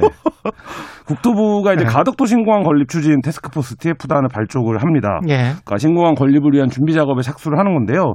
국토부는 지금 선택지가 없습니다. 무조건 가덕도 신공항을 추진을 해야 됩니다. 왜냐하면 특별법이 추진됐기 때문에. 국회에서 특별법 추진돼서 하겠다고 했으니까. 네, 그렇죠. 예. 근데 기억하실 겁니다. 2월 달에 국회에 이미 국토부가 보고서를 냈었어요. 음. 그랬죠. 가덕도 신공항 보고서였는데 음. 이 보고서에 여- 일곱 가지 이유로 가덕도 신공항이 좀 불가 하다라고 아. 하면서 가덕 이런 상황에서 음. 가덕도 신공항을 추진하는 건 직무유기이자 성실의무 위반이 될 수 있다. 공무원으로서. 네네 예. 이런 이제 입장을 냈었거든요. 음. 근데 이 상황이 지금 뭐 불가한다요밖에 안될 상황이고 예. 근데 이제 상황은 완전히 바뀌었죠. 무조건 음. 해야 되는 상황이 됐는데 그래서 이제 국토부 안팎에서도 나오는 얘기예요. 그러니까 음. 어제 국토부와 오늘의 국토부가 싸우게 됐다. 예. 그러니까 자신들이 어, 안 된다고 했던 이유를 지금 국토부가 뒤집어야 하는 음. 뭐 이런 상황에 빠져 있습니다. 그 뒤집어야 되는 논리들이 뭐죠? 뭐 일단 2016년도에 국토부가 이제 프랑스 파리공단 엔지니어링 사업단에 의뢰해서 음. 이른바 이제 사타라고 부르는데 사전 예. 타당성 조사를 여러 군데를 했었어요 예. 입지들을 그때 가덕도가 사실 꼴등이었습니다. 아 그래요? 다른 예. 지역에 비해서? 네.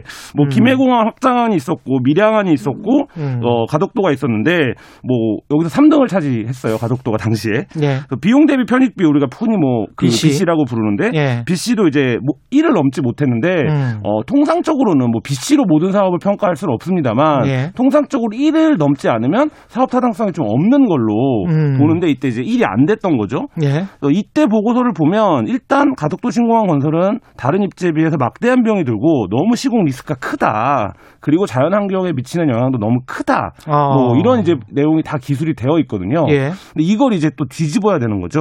이거 어떻게 뒤집을 수 있지? 어, 가덕도가 모르겠습니다. 갑자기 지형이 바뀔 수는 없는 것이고. 그렇죠. 예. 뭐 국토부 내에서도 그런 얘기가 나와요. 예. 그때 이미 쟁점에 대한 논의가 끝났고 음. 5년이 지났다고 해서 달라진 게 없는데 그렇죠. 그러니까 지금 이제 다시 사탈을 시작해야 되거든요. 음. 근데 이 부분을 어떻게 어, 뒤집을 거냐 예. 이 부분이 좀 국토부에게 지금 숙제로 남았습니다. 쉽지 않네. 이게 방법이 없을 것 같은데. 예. 국토부 입장에서 그래서 이제 직무유기라 성실히 위반이다 이런 예. 얘기가 나오고 있는 건데요. 음. 그러니까 이게 명시적으로 이미 국회에 그렇게 보고서를 낸 상황에서 국회가 입법을 통해서 추진을 하는데 음. 그러면 이제 행정부가 어떤 선택을 해야 되냐 음. 이런 부분들에서 상당히 이제 좀 어, 복잡한 쟁점이 등장할 것으로 보입니다. 국토부도 이게 이제 BC 평가를 할 때 그 사실은 자체적으로 하지를 않고 영역을 준단 그렇죠. 말이죠. 왜 객관성을 영- 확보, 확보해야 예. 되니까요. 영역을 여러 군데 줄 텐데 한 번 이렇게 0.7 정도로 나온 BC 분석이 글쎄요. 뒤집힐 수가 있을까 모르겠습니다. 그 그런데 가덕도로 이렇게 답정 너 답은 정해져 있다. 이렇게 한 거는 결국 선거 때문에 그랬던 거잖아요. 네, 그 부분인데요. 그러니까 음. 이게 지금 뭐 부산 지역뿐만 아니라 누가 봐도 선거 때문에 가덕도 신공항을 급하게 추진했다. 예. 그러니까 입법까지도 뭐 일사천리로 진행이 됐는데 음. 이 부분이 너무 명확한 상태이기 때문에 국토부 입장에서는 답은 정해져 있고 나는 대답만 해야 되는 이런 상황이 됐는데 음. 과연 이 부분이 어 어떻게 될 것이냐. 그럼 이게 그래서 역으로 지금 부산 지역에서는 이게 되는 거냐. 왜냐하면 선거를 앞두고 이렇게 일사천리로 지- 추진이 됐는데 음. 여러 객관적인 상황이나 조건을 뒤집을 만한 어떤 근거나 어, 그 판단은 부족한데 그렇죠. 정치적으로만 이제 밀어 붙여졌다라는 거죠.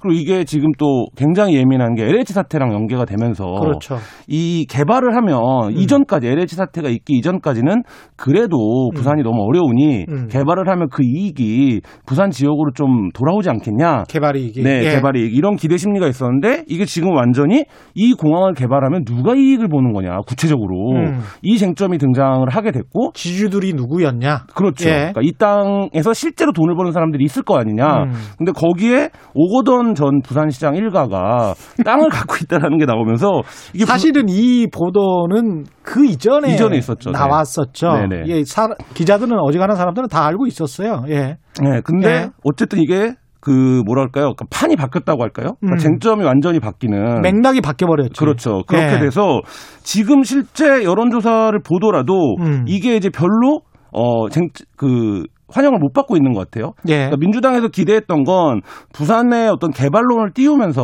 음. 부산 지역의 젊은층, 좀 중도층을 끌어오는 이슈가 되기를 기대했는데 예. 여론조사 결과를 보면 어, 민주당을 원래 지지했던 사람들은 지지를 하는데 음. 그렇지 않은 사람들은 이 가덕도 신공항 추진에 의문, 의문부호를 찍고 있는 거예요. 예. 뭐 이런 것들이 이제 숫자로 입증이 되고 그래서 현재 이제 부산시장 후보 지지율도 격차를 좁히지 못하고 있는 것으로 여론조사 상으로는 조사가 되고 있습니다. 광명 시흥에서 벌어진 LH 직원들의 투기 행각 때문에 부산 가덕도에까지 영향을 미치게 되는 그렇죠. 그러니까 상황이군요. 지금 뭐 많은 전문가들이 음. LH는 빙산의 일각이고 지자체를 다 털어보면 엄청날 거다 이런 얘기들을 공공연히 하고 있어요. 국토부 지자체 그다음에 국토부의 그 관련된 무슨 국토관리청 뭐 이런 것들이 그렇죠. 또 있어요. 예. 지역에 산하기관들이. 예, 예. 산하기관들이 있는데 거기도 대부분은 이제 국토부 사람들이 가기 때문에 네. 아마 정말 뒤져보면 대단할 겁니다. 이 예. 부분이 지금 애초에 이번 지- 재보궐 선거에서 전혀 쟁점으로 생각되지 않았던 음. 부분이 쟁점으로 등장을 하면서 사실 이게 어떻게 가더라도 정부 여당에 불리할 수밖에 없는 이슈 이거든요. 그렇죠. 그러니까 설령 어, 전 정부부터 그랬다 이렇게 주장하는 게 유일한 물타기 방법인데 그런다고 하더라도 관리 책임이 현 정부에게 있기 때문에 예. 이게 악재 악재가 겹쳐가는 꼴인데 음. 어, 이게 그래서 애초에 어, 여당이 기대했던 어떤 선거에 어, 판이 있을 텐데 음. 그 판과는 지금 전혀 다른 형태로 가덕도 공항이 예. 그 작, 작용을 어, 할 수밖에 없게 됐고 그래서 이제 여당에서 들고 나오는 얘기가 공, 그 이해충돌 방지법 이해충돌 방지법. 있어요. 이게 국회에 굉장히 오래된 수건입니다. 그러니까 예. 고위공직자 그 수사청과 거의 버금가는 역사를 가질 정도로 굉장히 오래된 얘기인데 음. 어 제목에 방을 못 단다고 지금까지 안 하고 있었는데 예. 여당에서 갑자기 이제 우선순위를 좀 바꿔서 이 법을 먼저 좀 입법해야겠다. 이해충돌 방지법 아까 그 박용진 의원이 이야기했지만 공직자 윤리법 이거 재산 공개하는 문제들 네네. 하이직까지 다 포함해서 다 공개하는 문제들 이거 두 개만 예전역에 했어야 돼요. 20년 전에 네. 했어야 됩니다. 그, 주- 그 LH 같은 경우도 2009년에 공사관 합병이 이루어졌는데 음. 2009년 이후에 지금까지 전혀 견제 장치가 없었다라는 게 이번 사태를 통해서 드러났는데 예. 마찬가지로 따지면 지자체라든지 하이집도 지자체로 전환된 이후에 지금까지 어떤 견제를 받았나 이 부분에 대한 좀 전반적인 검토가 필요합니다. 알겠습니다. 김한의 눈이었습니다. 감사합니다. 네, 감사합니다.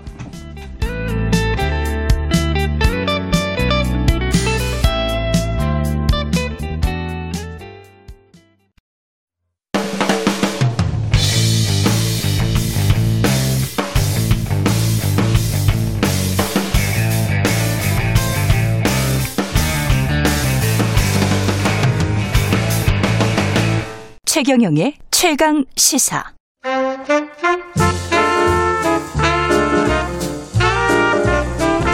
세상의 모든 뉴스를 탐구합니다. 김준일의 뉴스 탐구 생활. 네, 화제가 되는 이슈를 깊이 있게 파헤쳐보는 김준일의 뉴스 탐구 생활. 세상 모든 것이 궁금한 남자. 김준일 뉴스톱 대표 나와 있습니다. 안녕하십니까? 예, 안녕하세요. 예. 한 3일 동안, 음. 예, 계속, 계속 광명시흥, LH 뭐 이런 이야기인데 음. 오늘은 역사적으로 한번 짚어보는 날이네요. 예. 김준일 뉴스톱 대표가. 예전에 1기, 2기 신도시가 있었잖아요. 예. 어김없이 또 투기가 음. 있었고 어김없이 예. 수사가 있어서 예. 이제 어떤 공통점과 차이점이 있고 이게 정치권 그리고 이제 정확하게는 선거에 어떤 영향을 미쳤나까지 좀 살펴보면은 1, 2기 신도시도 예. 선거에 영향을 미쳤었습니까? 그러니까 그거 뒤에 좀 말씀을 드리겠습니다. 아, 재밌네, 이거. 예, 예, 예. 일단은 일기 신도시 기억을 하시는 분들은 다 하실 텐데, 분당, 음. 일산, 평촌, 이게 일기 신도시입니다. 그렇죠. 예. 89년에 이제 노태우 정부가 1기 신도시를 지정을 하죠. 그러면서 200만 호 이렇게 딱 음. 맞아요. 네. 그때 200만원. 예. 그때 국토부에서 건설교통부였나요? 그때 예. 약간 150만 원 가지고 오니까 떨어지지도 않는데 뭐 이게 음. 뭐냐? 100만 원면 100만 원고 200만 원면 200만 원지 그래가지고 음. 수정했다라고 합니다. 노태우 대통령이 그러면서 뭐 바다모래 이야기도 나오고, 뭐 음. 막 지었다 그런 이야기도 나오고. 부실공사가. 엄청났죠 그때. 예. 어찌 됐든 근데 그때 이제 이게 먼저 공통점을 지금 세 가지 1, 음. 2, 3기 의 공통점을 말씀드리면은 예. 똑같이 부동산 가격이 급등합니다. 당연히 그랬겠죠. 예, 그 예. 당시에 그러니까 신도시를 짓겠다 선언을 해요. 아, 부동산 가격이 급등하고 나서 이제 신도시를 짓겠다. 예, 그러니까 예. 먼저 일기 신도시 같은 경우에는 음. 88 올림픽 그리고 이제 삼저 뭐 이런 걸로 유동성이 굉장히 풍부해지고 그러니까 맞아요. 그때 예. 엄청 올랐어요 그때. 예, 맞았, 맞습니다. 그러니까 짓겠다라고 하고 음. 똑같이 부동산 투기가 급증을 하고 예. 음. 이제 이거 그 수사까지 들어가는 요 패턴이거든요. 음. 그래서 그 당시에도 투기가 그때도 뭐 수사했어요? 이 부동산 투기 관련해서? 어 그럼요. 아. 그때도 이제 90년 2월 달에 예. 예, 투기와의 전쟁을 선포를 합니다. 아. 근데 이게 맥락이 있어요. 예. 뭐냐면은 90년 1월에 3당 합당을 합니다. 아, 민자당. 민자당. 3당 음. 합당을 하고 공직 기강을 잡기 위해서 뭐 기타 등등 뭔가 이제 액션을 좀 보여줘야 되는 거죠, 정부가. 노태우 정부가. 노태우 정부가 예. 그러면서 90년 2월 달에 이 본격적으로 신도시 수사에 들어가고 음. 그해 10월 달에 범죄와의 전쟁을 선포를 합니다. 기억하시죠? 범죄와의 예. 전쟁. 예. 영화 때문에 저는 예. 그렇죠. 이게 예. 약간 그러니까 뭐 공직 사정 분위기로 이제 많이 가는 거예요. 어찌됐든 이제 이런 흐름으로 갔던 거죠. 음. 그래서 어찌됐든 그때 당시에 얼마나 많이 잡았냐면은 만 3천 명 정도를 부동산 투기범을 적발을 했고요. 어. 그리고 구속만 987명입니다. 구속만 구속만 987명이고 이 중에 공무원이 131명이었어요. 공무원이 131명. 예. 예. 그러니까 어마어마하게 잡아낸 어마하네요. 거죠. 예. 그래서 뭐 여기에는 별건 뭐 돈 받고 뭐 음. 정보 미리 빼준 사람도 있고 심지어는 자기가 자기 서류를 조작해 가지고 아파트 당첨 그 이제 그게 안 자격이 안 되는데 그 자기 서류를 조작해 가지고 당첨을 뭐 하고 뭐 이런 사람도 있었어 공무원 중에 대범하죠. 이게 투기 수법들이 어떤 것들이 있- 그런 것들 하고 또 다른 것들이 뭐 있었습니까? 대표적인 게 이제 형질 변경. 돈 받고 아, 형질 형질 변경. 이게 이제 것? 뭐 아시잖아요. 음, 어떤 그렇죠. 이게 지금 어떤 땅이냐에 따라서 보상이 확 달라지는 거. 예. 그리고 그 정보 미리 수십 빼 배가 뜁니다. 수십 배가. 예. 예. 정보 미리 빼주기. 음. 그리고 뭐 여기에는 진짜 자기 서류를 자기가 조작해서 아파트 부정 당첨까지 있었어요. 그러니까 예. 뭐 이런 수법들이 있어가지고 어찌됐든 130 어. 1명이 이제 구속이 됐습니다. 어쨌든 이런 상황이었고요. 지금 옛날 이야기 하니까 갑자기 생각이 나는데 네. 관련해서 이명박 정부 때 인수위원을 했던 음. 어떤 부동산 전문가라는 자칭 부동산 전문가 지금도 막 TV에 나와요. 예, 예. 그 사람이 인수위원 하면서 어 내가 이런 인수위원 하는 정도의 사람이야라고 하면서 음. 50만 원, 100만 원씩 받고 자기가 알려주는 정보가 좋다고 하면서 음. 막 이렇게 했었는데 컨설팅 일종의 컨설팅을 네, 컨설팅을. 했었는데 예, 예, 예. 이 사람이 음. 최근에 이 LH 공사 관련한 직원들 음. 비판을 한다고 음. 어디 그 종편 채널에 나왔더라고요. 아, 그래요? 그래서 제가 사실은 그 보도를 했었거든요. 그래서 예, 예. 그 사람 인수위에서 쫓겨났어요. 아. 그래서 야 이게 이게 어떤 어떤 상황인가 십몇 년 지난 음. 다음에 누가 누구에게 또 뭐라고 하는가. 예. 옛날 기사 다시 끌어올 해야 됩니다. 예, 이 황, 황당하더라고요. 예. 지금 그러니까 서로 간에 다 투기 자범들이었는데 음. 지금 와서는 또 뭐 점잖은 소리를 하는 거죠. 음. 어. 그래서 2002년에 이제 그 부동산 가격이 또 엄청 뜹니다. 예. 그때 국토부 통계를 보면은 전국 토지 가격이 8.7%가 뛰었다고 합니다. 2002년에. 음, 그러니까 예. 엄청 뛴 거죠. 그러니까 2003년에 노무현 대통령이 또 이기 신도시를 이제 지정을 합니다. 그게 뭐 김포, 인천 검단, 화성 동탄, 평택 평택 고덕 뭐 이런데 서울 예. 송파 위례 뭐 이런 데죠. 음. 여기도 똑같이 그런 다음에 2005년에 어, 수사가 들어가요.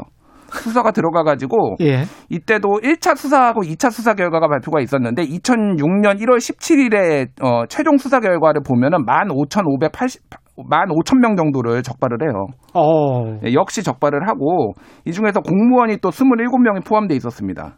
계속 늘어나네요. 뭐, 예. 예, 뭐 그렇죠. 비슷비슷해요. 비슷비슷한 예? 예. 예. 역시 이것도 똑같이 개발 제한 구역 관련 정보 제공하고 돈 받거나 음. 허위 농지 취득 자격증명 발급해주고 예. 또 본인들이 또 일부는 땅도 샀어요. 땅 사고, 예, 뭐 음. 이런 거 비슷한 패턴이죠, 그러니까. 땅 사고 나무 심고. 예, 예. 뭐 비슷하게 이제 간 거예요. 음. 그래서 이제 이 공통점을 보면 아까 전에 말씀드렸듯이 이런 이제 집값 오르고 신도시하고 요 요 패턴이 있고 그다음에 음. 또 하나는 뭐냐면은 약간 그 이제 공직기강에 해이해진 측면들이 있는 거예요. 예. 왜냐하면 약간 민주 탈권위의 영향이 있는 거예요, 이게. 음. 왜냐하면은 노태우 때는 이제 군사 정권이 끝나고 어쨌든 직선제 대통령이었잖아요. 그렇죠. 예. 그러면서 사정기관들이 뭐 국정원, 안기부 뭐 이런 데들이 조금 느슨해진 거죠. 그러니까 그것도 뭐 노, 노무현 대통령 때도 마찬가지잖아요. 예. 그렇죠. 탈권위주의를 탈권위주의. 주장했죠. 그리고 문재인 예. 대통령 때도 사실 마찬가지인 거예요. 어찌됐든. 그러네요. 이게 그러니까 예. 필연적인 부작용이 있습니다.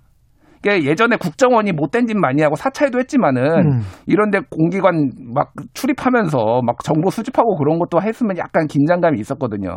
느슨한 관료주의가 느슨해지다 보면은 이런 현상이 발생할 수가 있다. 그렇죠. 예. 그러니까 뭐 제가 그래서 뭐 국정원에 뭐 어, 음. 국내 사찰을 살려야 된다 그런 주장을 아, 하는 그런 건 아니지만. 보완을 이제 잘 해야 된다라는 거죠. 그러니까 음. 어찌 됐든 이제 이런 내용들이 있었던 거죠.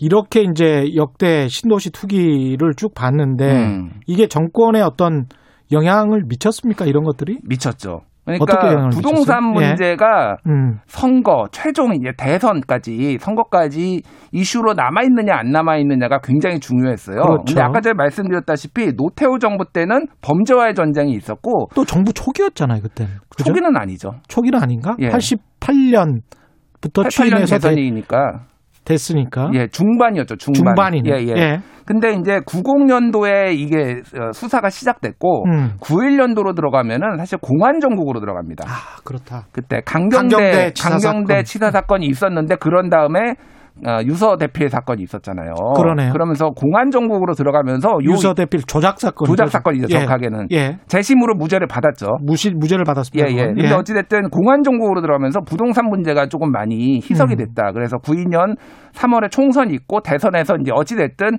에, 그 집권당이 이기죠. YS가 이기죠. 음. 그래서 이거 부동산 이슈가 좀 이제 잠잠해졌다라는 특징이 있고 예. 노무현 정부 때는 반대로 2005년에 막 들끓었잖아요. 이거 음. 수사를 하고 그렇죠. 2006년에 지방선거에서 참패를 합니다.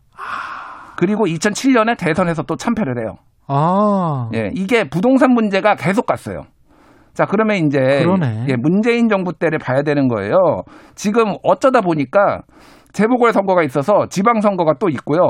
그런 다음에 아우. 또 대선이 있어요. 지금 1년 완전히 뒤에. 데자뷰네. 데자뷰가 있어서 이게 어떻게 수사가 이루어지느냐가 되게 중요한데 부동산 이슈가 계속 간다라고 하면은 이걸로 점화가 돼서 음. 그러면은 선거에 굉장히 악영향을 끼칠 것이다라고 이제 볼 수밖에 없는 거죠. 정부 여당 입장에서는 이걸 충분히 인지를 하고 있을 것 같은데 음. 어떻게든 해결해 보려고 여러 가지 이제 뭐 방안을 마련할 거 아닙니까? 예. 어떻게 해야 된다고 보세요?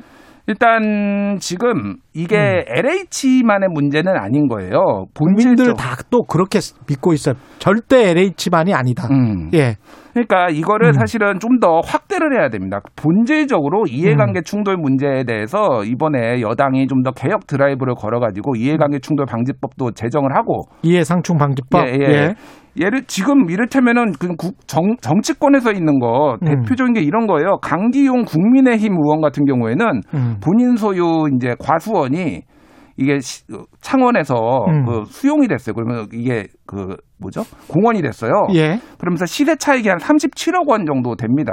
어. 근데 뭐, 뭐, 운이 좋아서 그렇게 될 수도 있는데, 음. 본인이 양도세 감면을 발의를 해요, 이거를. 한시적으로 감면을 하자. 양도세 15억 원 내야 되는데, 뭐 이런 게 지금 최근에 KBS 보도로 이제 알려, 알려졌거든요. 정말 미치겠다. 예, 뭐 야. 이런 법안이 있다라든지 김상돈 의왕시장 여기 민주당인데 예. 이거는 재개발 재건축 지구에다가 음. 자신의 처 그러니까 아내하고 처형 이런 사람들이 땅을 샀는데 4개월 만에 이게 재건축으로 확정이 돼요. 그럼 이게 뭐 사람들이 납, 상식적으로 납득이 되겠습니까 이게? 그렇죠. 지금 그리고 뭐 지금 양의원형 어, 뭐 어제 오늘 나온 음. 건데 양의원형 의원 뭐 모친이 또 그 동네 샀다 뭐 지금 광명에 그렇죠. 동굴에 땅을 샀네 안 샀네 그리고 음. 거슬러 올라가면 이건 손혜원 의원 문제까지 있어요. 그러니까 그렇죠. 예. 목포 도시재생 해가지고 음. 자기 조카나 이렇게 하고 음. 창성장 조카가 다, 어, 그러니까 운영하는데 그거 지원해야 된다. 국회에 가서 음. 이해상충이거든요. 그 법원에서도 이제 유죄가 났고. 유죄가 1심에서 유죄가 났죠. 예. 그러니까 근본적으로 이런 것들을 다 막는 법안을 해가지고 음. 단순히 투기 문제가 아니라 이거는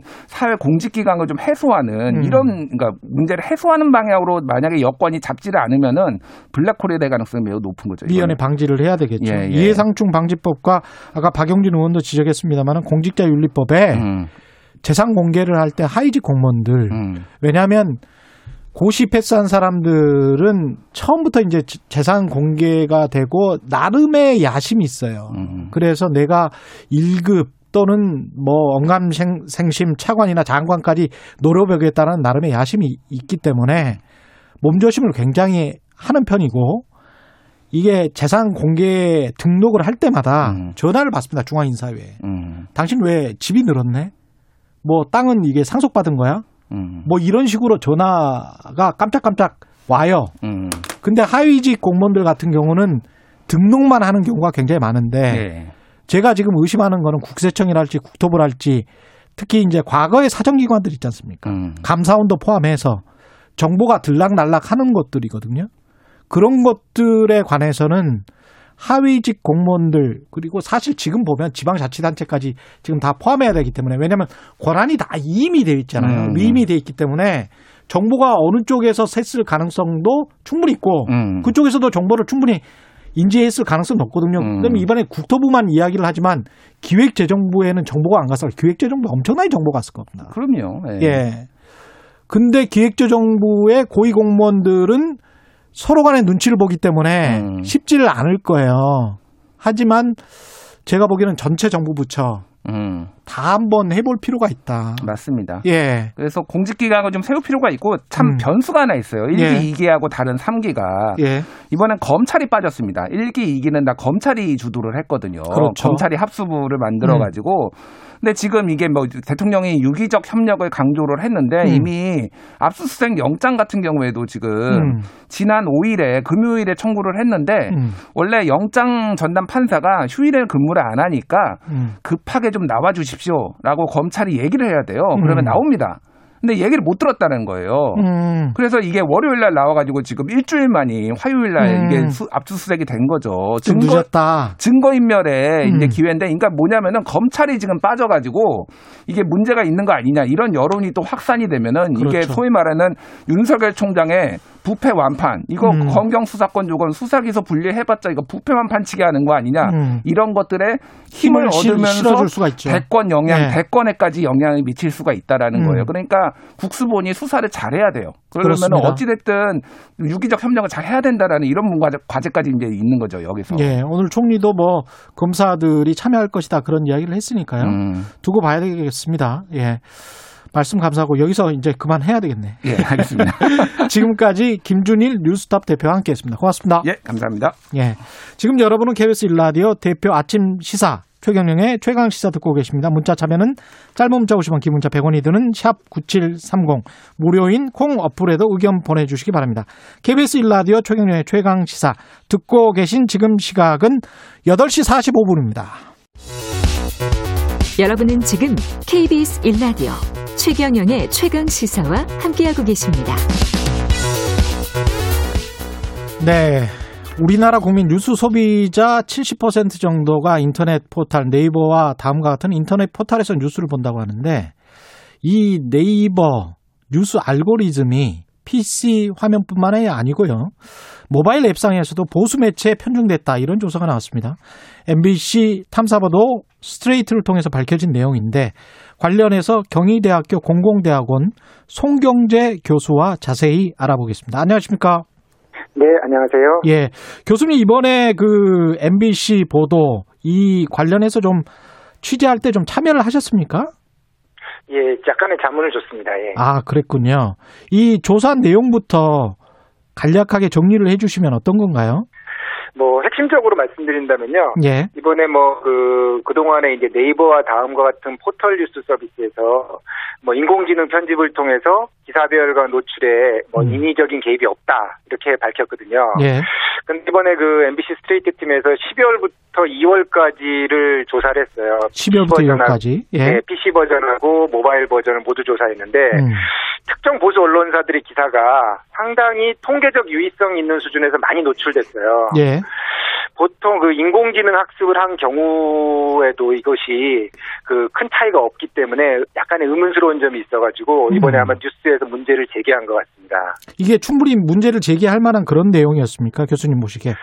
사실 그 가장 핵심적으로 그 인공지능 알고리즘 자체가 지금 불투명하기 때문에요. 예. 사실 이것을 증명하기 상당히 어렵습니다만 음. 결국 이제 산출물 아웃풋으로서 검증할 수가 있거든요. 그렇죠. 그러니까 아웃풋으로 검증되었을 때 충분히 그 인공지능 학습을 한 경우에도 음.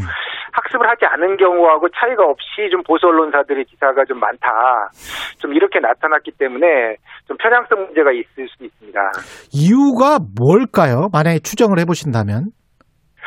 글쎄요, 뭐 여러 가지 뭐 이유가 있을 텐데요. 가장 기본적으로 인공지능 알고리즘으로 이제 편집을 한다라고 여태까지 이제 네이버나 다음에서 이렇게 밝혀왔거든요. 예. 그래서 이제 보통 이제 그 다음하고 네이버는 각각 방식이 다릅니다. 어, 다음은 이제 전체적으로 그 인공지능 시스템으로 이제 알고리즘을 해서 기사를 배열하고요.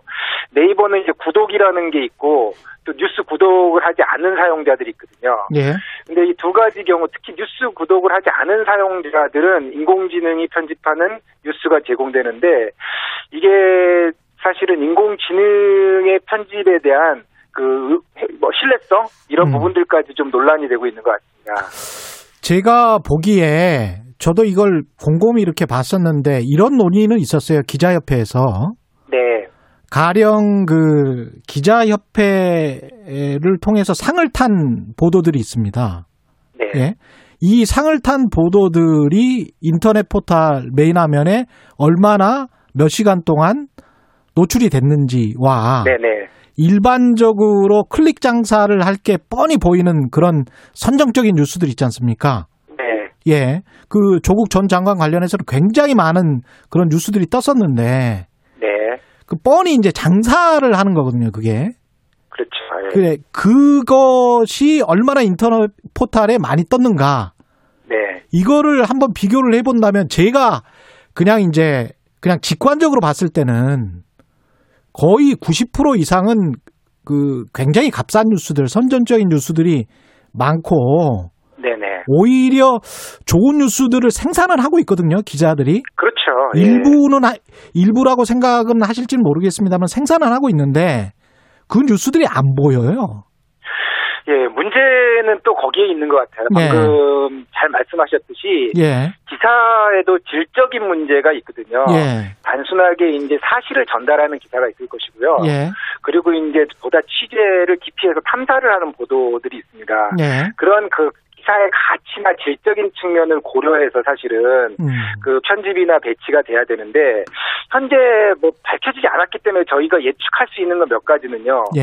뭐 인공지능 알고리즘이 추천, 사용자의 추천이나 뭐 댓글 달기, 뭐 많이 본 뉴스, 뭐 이런 것들이 좀 반영된 거라고 하는데 그러다 보니까 방금 말씀하신 대로 공적 가치가 있는 좋은 뉴스, 정말 그 꼭 국민들에게 읽혀야 될 뉴스들이 과연 제대로 그 포털 뉴스 플랫폼에 노출이 되고 있는가 했을 때 예. 전혀 아니라는 거예요. 음. 그런 문제점들이 있기 때문에 지금 뭐 학계에서도 마찬가지고 언론 시민 단체에서도 많이 논의되고 있는 것 중에 하나가 이제 포털 뉴스의 공적 할당제. 음. 예를 들어서 이제 그 우리 사회적인 그 약자들이라든가 예. 그리고 방금 말씀하신 좋은 보도들 예. 뭐한 일주일씩 한 달씩 집- 집중 취재해서 그렇죠. 한 보도들 그리고 음. 언론상을 받은 보도들이라든가 음.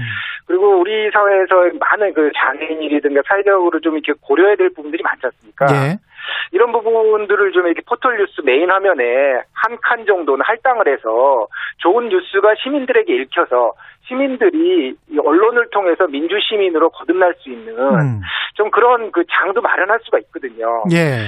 그런데 지나치게 그 인공지능 알고리즘 만능주의에 빠져가지고 음. 무조건 편집 인간이 안 하는 게 최고입니다. 뭐 이런 식으로 사고를 하고 있는데 그렇죠. 과연 그게 올바른지는 모르겠습니다. 아니 그 미국에서 이런 탐사 보도가 있었는데 말이죠. 네. 그 흑백 간의 그 배심원들 정하면서 네, 이 네, 네, 판결문에 네, 맞습니다. 예, 영향을 예. 미치는 거 있지 않습니까? 네네. 그걸 인공지능에다가 맡겨놨더니 흑인들에게 집행유예를 주는 비율이 훨씬 더 떨어지고 네. 백인들은 훨씬 더 올라가 버리는 네. 황당한 결과가 나와버렸거든요. 네, 맞습니다. 예, 이게 아니, 지금 인공, 평-. 예. 말씀하십시오. 인공지능 알고리즘이라고 해가지고 음. 과도하게 우리 사회에 좀 환상이 좀 있어요. 사실은 2016년에 알파고 쇼크라고 해서 인공지능이 우리 한국에서 서울 한복판에서 쇼크를 우리가 받았거든요. 예. 그러다 보니까 인공지능이 상당히 발전돼 있고 앞서 나가 있다. 그런 그 좀 환상이 좀 있는 것도 있습니다. 아직까지 예. 그런데 실용화되고 있는 인공지능들은 극히 일부분이거든요. 그렇죠. 예를 들어서 이제 법조계에서의 판례를 찾아준다든가 음. 또 의료계에서도 이제 IBM의 왓슨이라고 하는 인공지능이 하고 있는데 아직까지 그 설명 예측력이 그렇게 60% 이상 도달하지 못하고 있다 그런 평가도 있어요. 예. 그래서 오히려 지금 유럽 연합이라든가 미국에서는 학계 차원 그리고 기술진 내에서도 이제 인공지능이 자꾸 이렇게 그 나가서는 안 된다. 음. 인공지능이 무엇을 설명할지를 분명하게 이야기를 해야 된다 그래가지고 예. 정확한 인공지능과 함께 설명 가능한 인공지능이 되어야 된다. 음. 그런 논의가 지금 되고 있거든요. 뭐 그런 측면에서 본다면은 지금 최근에 네이버나 다음에 이제 인공지능 시스템들이 과연 설명할 수 있느냐 음. 이런 부분에 대해서는 이제 우리가 그 앞으로 좀 검증이 좀 필요한 부분이라고 생각합니다. 특히 이제 이게 우리나라에서 문제가 되는 게 네이버나 다음은 뉴스를 전면에 내세우고 구글 같은 경우에 전 세계에 지금 포탈을 장악하고 있는 구글 같은 경우는 그냥 검색창 하나만 띄워져 있는 거잖아요. 네네. 이거 이- 어떻게 보면 장사하는 습성이 네이버나 다음은 뉴스를 통해서 사람들을 끌어들여서 거기에서 계속 놀게 하는 방식으로 해서 장사를 하기 때문에 이게 문제가 되는 거 아닙니까? 물론 그런 그런 측면들이 당연히 있다고 할 수 있죠. 왜냐하면 예. 네이버나 다음 같은 경우는 이제 빅테크 기업이기 때문에 예. 영리를 추구해야 됩니다. 그리고 구글의 수익 구조하고 네이버의 다음의 수익 구조는 전혀 틀리거든요. 그렇죠. 네이버와 다음은 역시 이제 광고 수익이기 때문에 음. 그 보다 많은 사람들이 계속 눌러 앉아 있어야 되거든요. 예. 그래서 뭐 콘텐츠를 많이 생산해내야 되는 것이고 음. 구글 같은 경우는 뭐 다양한 특히 이제 뭐 그 검색 서비스라든가 음. 그리고 뭐 그 광고 서비스 이런 게 있기 때문에 상대적으로 이제 덜 그 접근하는 거죠 거기에요. 그렇죠. 그러면서 이게 네이버나 다음이 오히려 국민 여론 형성에 악영향을 끼치는 게 아닌가. 사실상 편집을 하고 있기 때문에 네네. 값싼 뉴스로만 다 편집을 이렇게 해버리면 사람들이 제대로 미디어 리터러시를 할 수 있을까 그런 우려가 생깁니다. 예, 저도 이제 그게 상당히 문제가 되는데 과거에는 예. 일반적으로 이제 그 언론사들 그 오래된 이제 경험 있는 언론사가를 통해서 뉴스를 소비해 왔거든요. 예. 그래서 선호하는 언론사가 있기도 합니다. 그렇죠? 예. 근데 포털이라는 뉴스 플랫폼이 등장하면서 포털을 통한 뉴스 소비 구조를 만들어서 가장 강력한 정보 사회의 문지기, 그러니까 gatekeeper가 돼버렸어요. 예. 근데 이 gatekeeper가 잘 작동하면은 좋은 여론 환경이 만들어질 수도 있습니다. 하지만 음. 이게 잘못 작동했을 때는 누구도 통제하지 못하는 또 하나의 권력이 될 수도 있거든요. 예. 이런 부분이 상당히 우려스러운 점이 있고 앞으로도 우리가 그 감시나 모니터가 좀 필요한 부분인 것 같습니다. 어떻게 해야 될까요? 정부나 특히 국회나 뭐 법적으로 어떻게 보완해야 될 측면은 없습니까? 역시 이제 법 제도적인 보완은 음. 그 가장 마지막에 좀 해야 될 부분이 좀 있어요, 사실은요. 근데 네. 현재는 좀 이렇게 그, 그 현재 그 뉴스 편집 시스템, 뉴스 음. 배열 시스템에 대한 문제점에 대해서 한번 검증할 필요가 있다 먼저. 예. 그 공개된 검증이 필요하고 이 검증 과정에서 좀 문제가 있다 그 이렇게 나오면은 그걸 개편을 해 나가는 노력들이 좀 필요할 것 같고요. 예. 그 과정에서 아까 그 말씀드렸듯이 좀 그 포털의 사회적 책임, 포털 음. 뉴스 서비스의 사회적 책임이라든가 이런 것들을 강화하기 위한 뭐 공적 할당제라든가 예. 사회적 공론을 활성화시키는 그 공간을 배당한다든가 음. 이런 논의들이 조금 제도적으로 가미가 된다면은 굳이 그 강제하지 않고도 음. 충분히 좋은 대안들이 나올 수도 있을 것 같아요. 알겠습니다. 오늘 말씀 감사하고요. 지금까지 경희대학교 공공대학원 송경재 교수였습니다. 고맙습니다. 네, 감사합니다. 3월 10일 수요일 KBS 일라디오 최경의 최강 시사 오늘은 여기까지입니다. 고맙습니다.